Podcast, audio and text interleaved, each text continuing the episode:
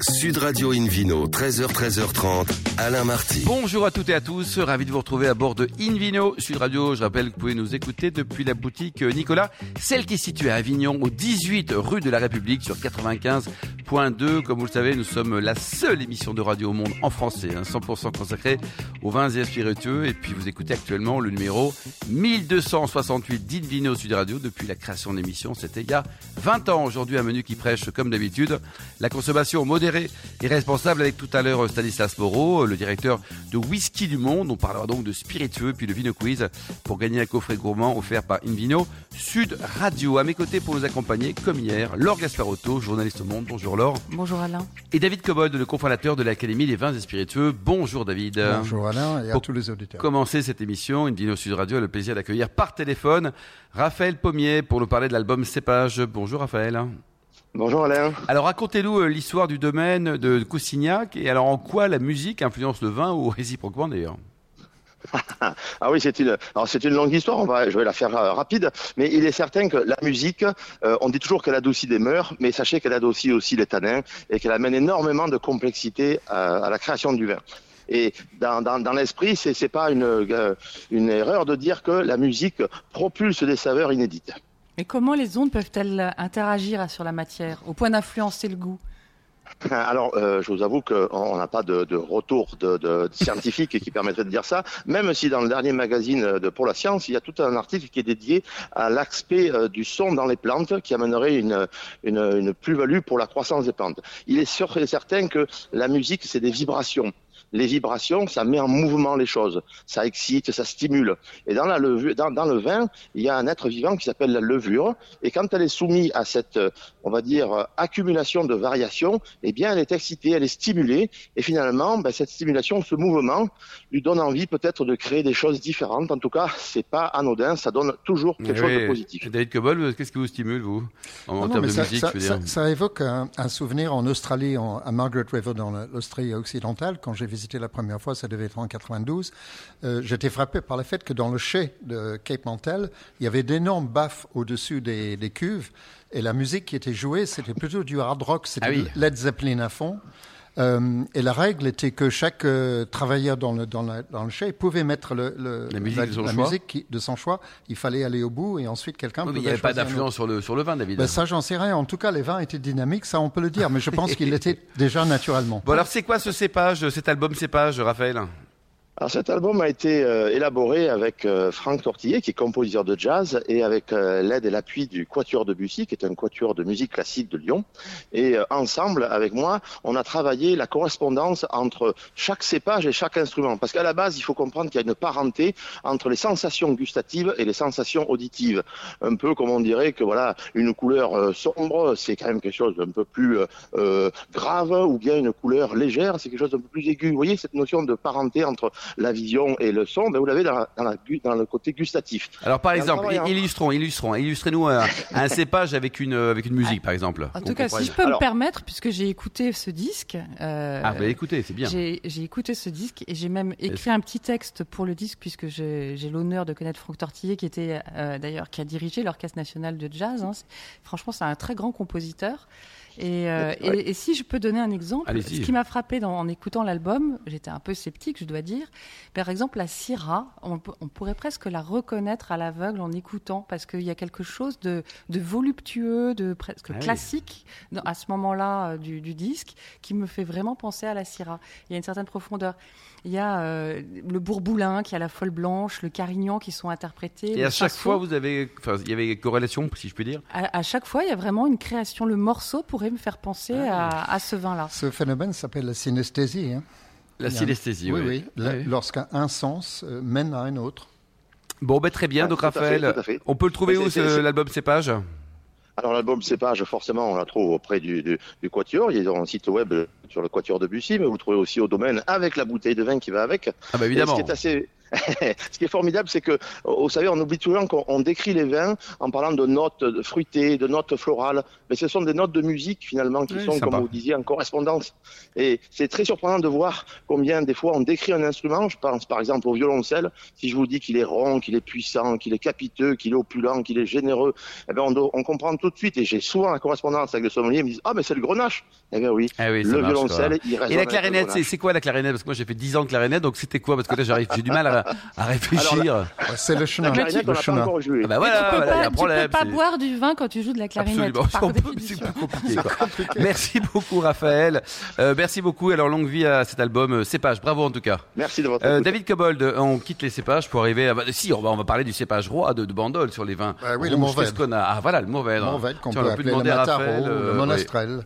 Voilà. Donc c'est un cépage espagnol. Alors ce qui m'a frappé avec lors d'une récente dégustation des vins rouges de Bandol, il y en avait des fort bons. Et d'ailleurs, ce qui était intéressant, c'est qu'il y avait des vins qui avaient un écart de 10 ans d'âge. C'est-à-dire que les vignerons avaient amené des vins jeunes et des vins vieux. Mhm. Et du coup, je me suis mis à réfléchir sur mon histoire personnelle avec Bandol. J'avais écrit il y a une vingtaine d'années un petit livre pour Flammarion sur l'appellation Bandol. Et à l'époque, j'ai regardé ce livre. 55% des vins produits à Bandol étaient des rosés. Aujourd'hui, c'est 77%. C'est agaçant, non? Je trouve que c'est dommage surtout. Euh, alors, il y a deux explications pour cela. Évidemment, l'énorme vague rose qui a submergé toute Provence euh, a tort raison, mais le marché a toujours raison dans un sens, euh, qui a dominé. Ensuite, il y a quand même une raison économique qui me fait comprendre les vignerons, même si je les applaudis pas. puisque le, le, turnover, le, cash flow d'un rosé est très rapide. Vous le vendez dans l'année suivant la récolte quasiment toujours. Or que pour un rouge, on impose pour l'appellation Bondol 18 ans euh, de vieillissement en barrique avant la sortie 18 de... mois. 18 mois, pardon. 18 mois, merci Laurent. Euh, mais en plus, c'est 8 ans, c'est huitième feuille avant de pouvoir produire du bandol rouge. Donc il y a une très très longue phase. on arrive quasiment à 10 ans quand vous plantez un cépage rouge avant que vous puissiez vendre un seul flacon de ce vin-là. Euh, alors ça, évidemment, c'est une contrainte économique très importante pour les producteurs et on comprend que la facilité du rosé, c'est tout à fait différente. Mais c'est très dommage par rapport à la qualité des vins parce que j'estime que les rouges de Bandol sont certainement parmi les meilleurs, sinon les meilleurs de toute la Provence. En tout cas, ils sont euh, qualitativement au niveau de, très très bons Bordeaux, des crus bourgeois ou des petits crus classés pour les meilleurs, évidemment. Le prix, quand même, ça commence à coûter un peu cher. Hein ben, le prix, oui, mais le prix n'est pas déraisonnable par rapport au niveau qualitatif euh, mm. Alors, euh, il y a certains vedettes qui vendent leur vin plus cher que d'autres. C'est toujours la loi de l'offre et de la demande dans ces Quelques domaines stars, peut-être, David? Bah, euh, Puis, ben non, c'est un domaine star. Malheureusement, il était ah, C'est très bon, ça. C'est très bon, mais il était malheureusement la absent de cette bien, ça. La Bégude était très bien. Euh, est très bien. Euh, Gros Noré, que j'aime mm. beaucoup personnellement. En plus, le personnage est quelque chose, Alain Pascal. Euh, donc il y a plein de très bons domaines à Bandol. Et c'est vraiment dommage que cette appellation est vraiment submergée par une vague de vins rosés. Mm. Ceci le blanc, dit, ils font aussi des vins rosés qui vieillissent très très bien. Ce sont des rosés très, de terroir. Effectivement, c'est des euh, rosés qui peuvent très bien vieillir. Je me souviens d'avoir assisté justement à Château-la-Bégude avec Guillaume Tarry, qui était propriétaire à l'époque, d'une verticale de 10 ans sur ces rosés. Et ces vins tenaient absolument le. le mais ça, c'est intéressant. Le, rosé à boire dans l'année, euh, pas forcément. Alors, alors, ce paradoxe, c'est que ces rosés ont été deux fois refusés de l'appellation puisqu'ils étaient trop colorés. Ce qui manque, montre vraiment l'imbécilité de cette règle-là. On ne peut pas juger les gens par la couleur de leur peau, on ne hmm. peut pas juger les vins par la couleur de leur robe non plus.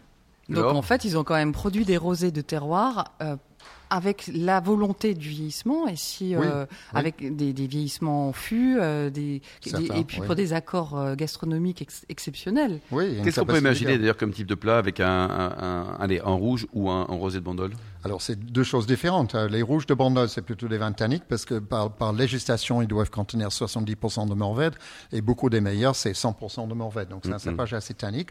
Donc il faut soit du temps euh, soit euh, des, viandes rouges et des gibiers. Mais je constate que dans les dix ans qui séparaient ces deux vagues de vin que j'ai goûté, ils ont assoupli énormément la vinification. Ah oui. Les vins qui étaient autrefois très durs jeunes ne le sont plus parce qu'en goûtant le jeune millésime, j'ai constaté qu'il y a une différence dans l'extraction qui est beaucoup plus douce. On produit euh, d'une manière qu'on appelle tisanesque, c'est-à-dire une infusion et pas une extraction forte des tanins.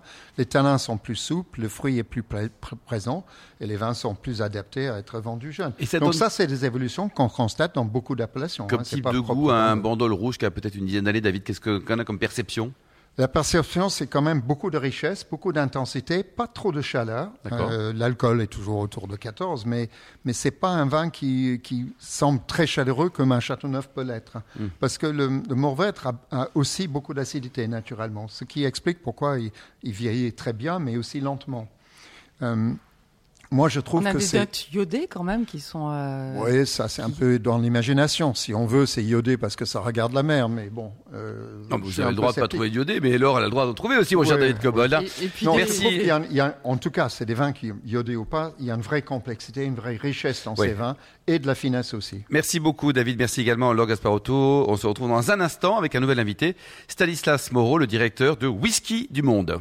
Sud Radio Invino, 13h, 13h30, Alain Marty. Retour chez le caviste Nicolas. Je rappelle, vous pouvez nous écouter depuis la boutique située à Avignon, par exemple, au 18 rue de la République sur 95.2. On vous remercie d'être toujours très nombreux à nous suivre, à nous écouter chaque week-end à bord de Sud Radio. Le compte Insta également, Invino. Sud Radio pour toujours plus d'actualité à mes côtés pour nous accompagner. Invino Sud Radio a le grand plaisir d'accueillir maintenant Stanislas Moreau, qui est directeur exécutif de Whisky du Monde. Bonjour Stanislas. Bonjour Alain. Alors un mot sur l'historique de, cette maison, hein, WDM comme on dit. Il s'agit d'une boîte familiale, c'est ça? Voilà, exactement. C'est une PME familiale bordelaise qui a été créée en 1999 par le papa.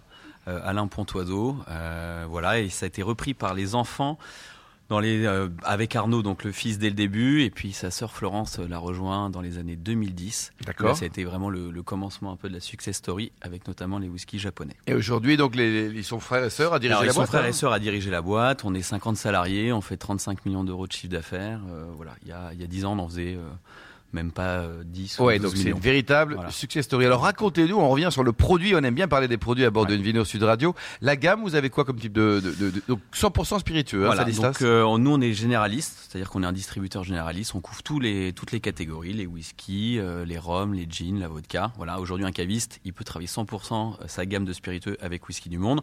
C'est même conseillé. Ouais, évidemment. Euh, nous ce qu'on essaye effectivement de bah, où on est fort, c'est surtout sur les whiskies. D'accord. On s'appelle Whisky du Monde, donc forcément à travers le nom, c'est notre force. Vous êtes un concurrent de la maison du whisky ou pas? Oui. Oui, oui, oui, on est dans le même univers, c'est-à-dire qu'on est, euh, nous, on se on se positionne que sur le premium. Voilà, on vend pas de produits, j'ai envie de dire, souvent en dessous de 25-30 euros. D'accord. Donc euh, c'est vraiment, euh, voilà, donc dans l'univers de la maison du whisky, effectivement, c'est un de nos concurrents. Alors, est-ce que vous êtes euh, favorable à tout ce qui est cocktail, prémix, tout ça là? Ça marche Vous en vendez Vous êtes effrayé par ça? Qu'est-ce que alors, Comment vous réagissez, Stanislas? Oui, alors les cocktails, c'est vrai que c'est une tendance de consommation qu'on voit beaucoup et qu'on a vu énormément se développer pendant notamment le Covid, puisque les gens étaient chez eux et avaient envie. Ils avaient du temps. Voilà, ils avaient du temps, exactement. Donc c'est une tendance de consommation bah, qui s'est énormément développée après, aujourd'hui, c'est plus sur les alcools blancs, type les gins, les vodkas. Et c'est vrai que nous, notre force, elle est plus sur les whiskies, donc type whisky japonais, whisky français, où on va moins les consommer en cocktail. On va plus être sur de la dégustation, sur du produit premium, et effectivement, on va les, on va les déguster. Ça peut, David Cobol, se rapprocher un peu du vin d'ailleurs, non? Parce qu'on déguste pur. Euh. Oui, oui, tout à fait. Mais comme vous êtes positionné sur les produits premium, effectivement, on a tendance à les goûter purs parce qu'ils sont très raffinés par leur élevage, par leur mode d'élaboration. Alors qu'un whisky standard convient très bien pour faire un cocktail, parce qu'on va rajouter plein d'autres saveurs. Oui. Donc là, on, on cherche à à préserver la pureté des saveurs du produit. Tout à fait. Alors nous, souvent, on a euh, effectivement pour chacun de nos produits des recettes cocktails, parce que euh, effectivement, on peut les. Parce qu'il y a une demande. Voilà, il y a une demande. Et vous les vendez pas en bouteille, c'est vous non, conseillez. Non, non, non, nous on les vend pas en bouteille. Enfin, on vend pas de de, de prémix. Hein. Nous, on est que sur du, du spiritueux pur. Euh, et pourquoi Parce que ça peut être sympa, c'est pratique aussi, non? Parce que euh, c'est pas une tendance quand même très française. Il n'y a pas une grosse offre aujourd'hui de prémix. Hein. C'est des choses qu'on voit beaucoup aux États-Unis, etc honnêtement, moi, je trouve que ça dénature quand même vraiment le produit. Donc, je pense que c'est pas. on masque énormément de défauts en rajoutant des produits sucrés. Alors, dites-nous, Stanislas, pourquoi les Japonais ont le vent en poupe côté whisky? Parce que naturellement, David Cobold, il a un huitième de sang écossais. Ça, on comprend. Mais alors, le japonais, vous n'êtes pas japonais du tout, David, hein, rassurez-moi. Pas, du tout, pas du tout. Non, mais il y, a une, vraie bah, longue histoire. Là. Ouais, il y a une longue histoire. Il y a eu euh, toute une success story euh, avec Monsieur Taketsuru, euh, voilà, sur sur le sur le whisky japonais. Mais effectivement, l'essor du whisky japonais, il date des années 2010. il y a une, voilà, je pense que les Japonais ont l'art de la distillation, du raffinement. c'est un pays qui est pris entre terre, la, enfin montagne et mer, pardon. Donc on peut faire de belles choses. et nous, on a une distillerie, par exemple Sapporo, qui fait le, whisky Toguchi. Mm. La distillerie est au bord de l'eau. Elle vieillit son, son whisky dans, dans, la montagne, ce qui est, euh, je pense, euh, unique au monde, dans un tunnel, un vieux tunnel ferroviaire où il y a une, hygrométrie pardon, de 80 degrés qui ah permet d'avoir peu d'interaction entre. Peu d'évaporation. Voilà, exactement. 14 degrés toute l'année. Vous êtes sur des whiskies très cristallins, très herbacés, très florales et qui sont finalement des whiskies euh, aussi pour de l'initiation, pour les recruter des cibles un peu plus jeunes, qui sont assez faciles d'accès. Quoi. Voilà. David Cobol, on parle de whisky au Japon, mais il y a également du vin. Il y a du vin, oui. Et il y a même un cépage spécifique au Japon qui s'appelle le koshu. Le koshu Le koshu, oui, il pousse, il pousse sur Vous êtes un gros koshu, non J'adore le koshu. Il pousse autour du mont Fujiyama. Et, Fujiyama, et euh, c'est assez particulier, c'est un cépage blanc avec des grandes baies allongées, un peu en forme de ballon euh, de rugby, mais pas pointu ou debout, mais allongé.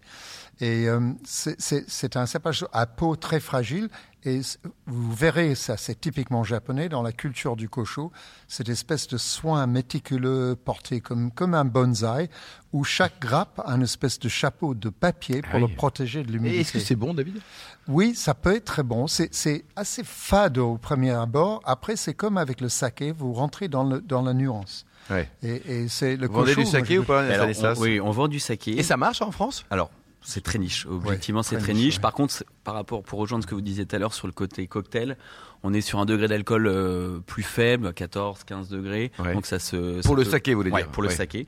Par contre, nous, ce qu'on a aimé, enfin, sur Toguchi, cette marque qu'on a, qu'on développe énormément, on a euh, lancé un whisky qui est élevé en fût de saké. Voilà. Mhm. Euh, un whisky en fût de saké bah Oui, parce qu'on élève les whiskies dans toutes sortes de fûts qui viennent de partout, avec différents vins, pourquoi pas le saké, pourquoi pas la bière d'ailleurs. Allez, on quitte le whisky. On fait la bière avec ah, Toguchi. on a une finition bière aussi.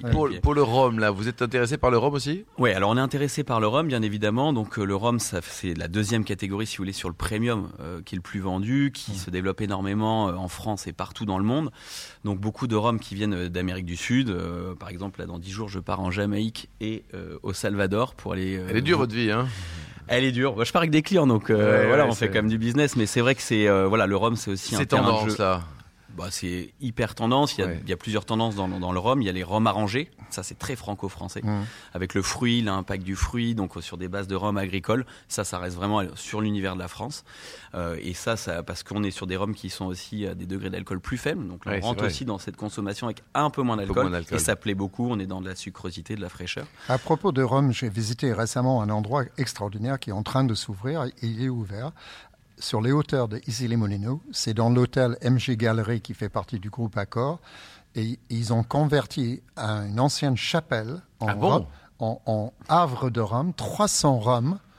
On rentre on s'assoit. Marchands du temple. On s'assoit. Non, non, on a désacralisé cette chapelle, c'est magnifique. Et moi, j'ai goûté des rhums en regardant les, les, images de saints qui devant ah oui, Pour un protestant, c'est cool. Oui, oui, j'étais déjà au paradis, quoi. et alors, dites tout, David Cobol, est-ce qu'à l'aveugle, vous, un grand amateur mondialement connu et reconnu, on peut se tromper sur un rhum en le confondant pour un rhum ancien avec pourquoi pas un cognac ou alors un armagnac ou alors vraiment Non, alors je ne suis pas un grand spécialiste des spiritueux, bien que j'ai cofondé l'Académie des vins et spiritueux j'ai des collègues qui s'occupent de spiritueux, moi uniquement du, vin.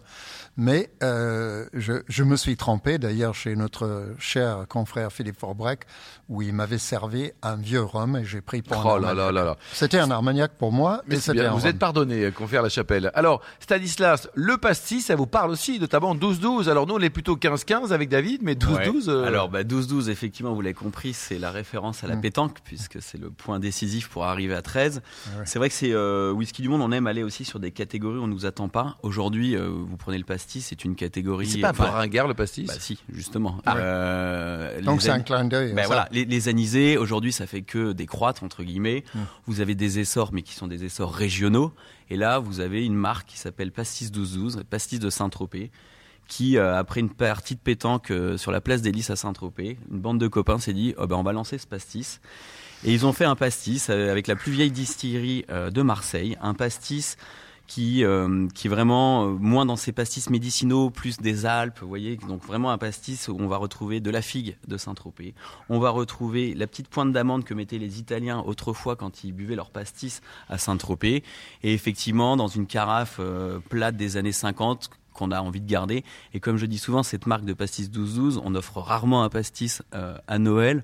Bah, c'est peut-être le seul pastis qu'on a envie d'offrir. Oh, et ça titre combien là en état? Alors en, quoi? En, prix euh, Le pastis c'est 45 degrés, c'est obligatoire. Ça c'est la norme du pastis. Et en termes de prix, on est aux alentours d'une trentaine d'euros chez le caviste. Donc, ce qui veut dire c'est premium par rapport à d'autres pastis. Oui, hein. c'est très premium. Pour terminer, Stanislas, euh, il y a une adresse, un site internet pour prendre enseignement sur sur votre jolie maison alors, Whisky du Monde, on a un site internet bien évidemment qui s'appelle bah, Whisky du Monde. Hein. vous pouvez taper sur internet et vous trouverez toute notre gamme de produits. Par contre, on ne vend pas en B2C, on n'est que chez les cavistes, vous l'avez compris, cavistes et tous les réseaux de distribution, là où vous trouverez nos produits. Bon, c'est génial. Merci beaucoup, euh, en tout cas avec modération tout ça. Merci beaucoup Stanislas Moreau, David Cobold, ainsi que Laure Gasparotto et les millions d'amateurs de vin qui nous écoutent euh, chaque week-end. Un clin d'œil à Emma qui a préparé cette émission toujours très bien. Fin de ce numéro d'Invino Sud Radio. Pour en savoir plus, rendez-vous sur le site hein, sudradio.fr, invinoradio.tv, la page Facebook et le compte Insta Invino Sud Radio. On se retrouve samedi prochain, ça sera à 13h pour une nouvelle mission toujours délocalisé chez le caviste Nicolas. D'ici là, excellente suite de dimanche. Restez fidèles à Sud Radio. Encouragez tous les vignerons français. Et surtout, n'oubliez jamais, respectez la plus grande démodération.